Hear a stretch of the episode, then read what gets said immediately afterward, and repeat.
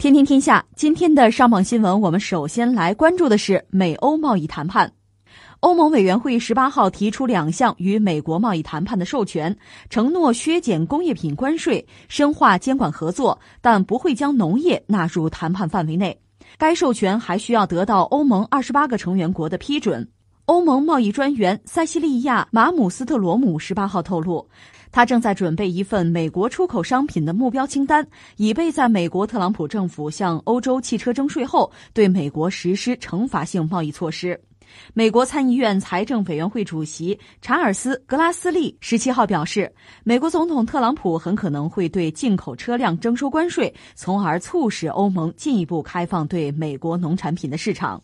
据路透社报道，美国商务部在二月中旬之前必须就美国是否应该基于国家安全考量对进口汽车和部件征收高达百分之二十五的关税提出建议。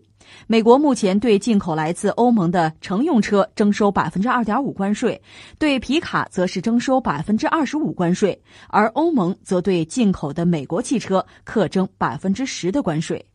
一直听我们节目的朋友可能有感觉，就是有几天 没有关注欧盟和美国之间的贸易问题了，因为现在大家最关注的还是中美之间的贸易问题啊，特别是到一月底呢，刘鹤副总理可能还要访美，嗯，因为中美之间目前呢。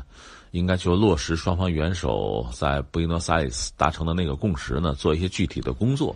呃，背景就是有一个所谓的叫什么，就比较夸张、比较文艺范儿哈，叫什么九十天贸易休战，在那之前应该能达成协议，至少双方要做出足够的努力吧，这是我们看到的。在这个状况下呢，就是美国和欧洲之间的贸易可能大家一时半会儿顾不上，哎，我们节目也没顾得上，但是呢，也一直在接触，啊，在博弈。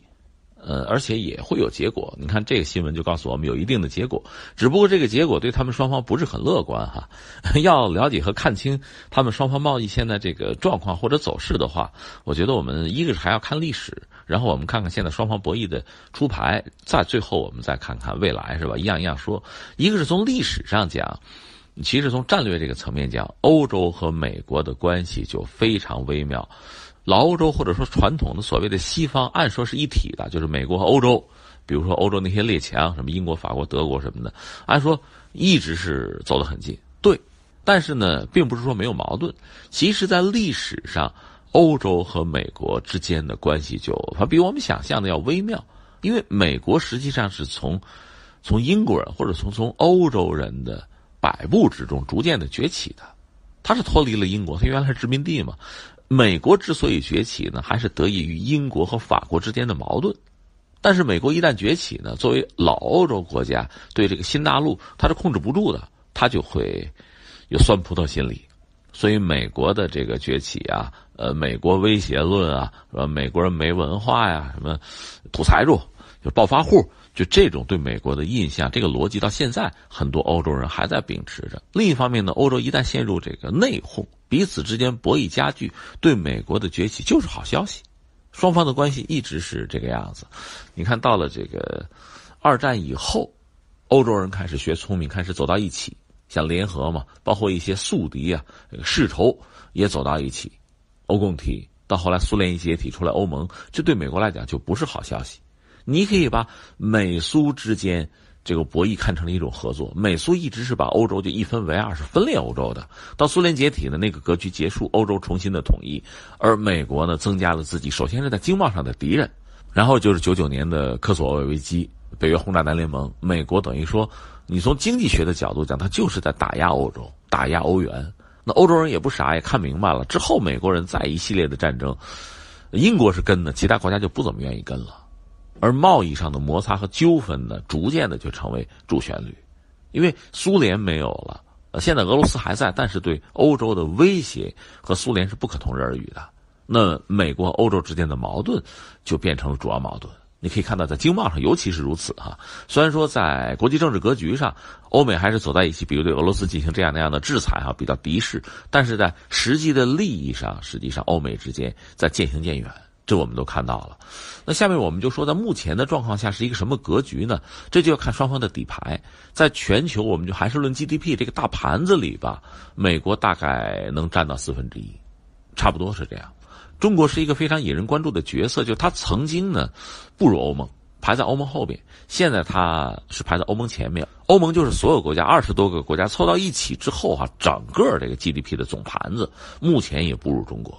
中国是十三万亿左右吧，它比我们少一些，少不了太多。有人说少什么？就少一个英国吧。英国大概是二点六万亿，不是很多，但是有它没它对欧盟就不一样。所以欧盟现在在全球 GDP 这个盘子里，也有百分之二十多吧，占到第三位是这个状况，但是少了英国。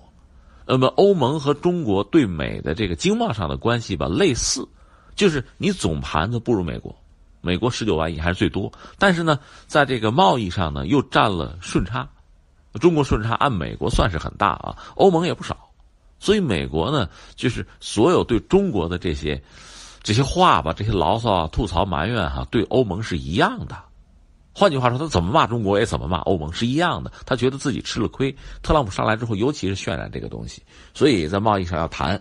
呃，二零一八年呢，一个是打打，你看最早是这个钢铁和铝，后来美国念紧箍咒是什么呢？就是汽车，因为欧盟里边像德国、法国都是汽车大户嘛，呃，造汽车的，那出口到美国的话，美国觉得吃亏。这是拿汽车来来顶欧盟，动不动我就说关税啊，百分之二十五就搞这个东西。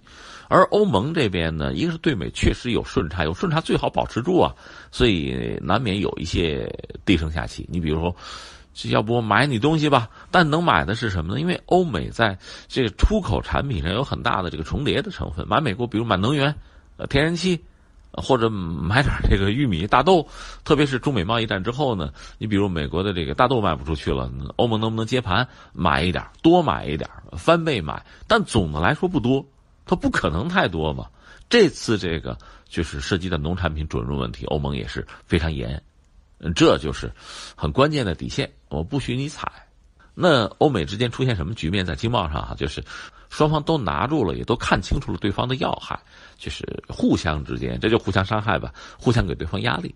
现在我们看到就是这个局面。嗯，那欧盟和美国的关系未来会怎样发展呢？我觉得也不会很乐观，因为欧盟本身不是铁板一块，现在英国还走了一个很大的力量离开了，所以欧盟现在的力量比以前弱了。所以你看。呃，英国脱欧的时候，这个谈判，欧盟也不能轻易的让步，就是我损失了，我得想办法止损，能捞一把我得捞一把。另外，欧盟呢，我们说不是铁板一块，它现在这个成员二十多个成员和以前不一样。以前你比如欧共体的时候，不管怎么说都是西方发达国家，大家在这个能力水平上，在这个规模上，基本上差不太多，在传统上，在观念上也近似。现在它扩容了二十多个国家吧，这就良莠不齐了。很难有统一的声音，特别是在对美这个比较重要的这个贸易上哈，那大家的态度往往不一致。另外呢，美国也善于各个击破，一个始终在想办法把欧盟搞黄。特朗普上来之后，这也不掩饰啊。另一方面，给的压力也很多。你比如涉及到德国，德国要买我美国天然气，必须买。那德国答不答应呢？答应。但是德国和俄罗斯还搞那个北溪二号，那也是这个油气管道，美国希望它拆了。但是作为德国来讲，肯定不愿意，而且投了巨资。你想，俄罗斯也不会轻易的答应这事儿，这不可能的事情嘛，要命的事儿。俄罗斯本来就没什么钱，投了大钱在这个管道上，怎么可能？你说关就关掉，说拆就拆掉。所以这个博弈实际上是是结构性的，没法退步的事情，让不了。而作为美国来讲，那既然提这个要求是有用意的，也不可能轻易的收回。这个博弈会长期存在。实际上，去年在欧美谈，甚至谈双方是不是零关税，谈到这个的时候，我们国内很多学者和公众还感到忧虑，就是说又要把中国边缘化吗？在全球贸易的格局上，美国拉着自己传统的盟友，要搞一个就另立个山头，WTO 都不要了吗？有这个担心。但是现在看来呢，这个担心和警惕随时是必要的。但是他们真走到一起，难度是太大的。原因就是刚才我们说的这些。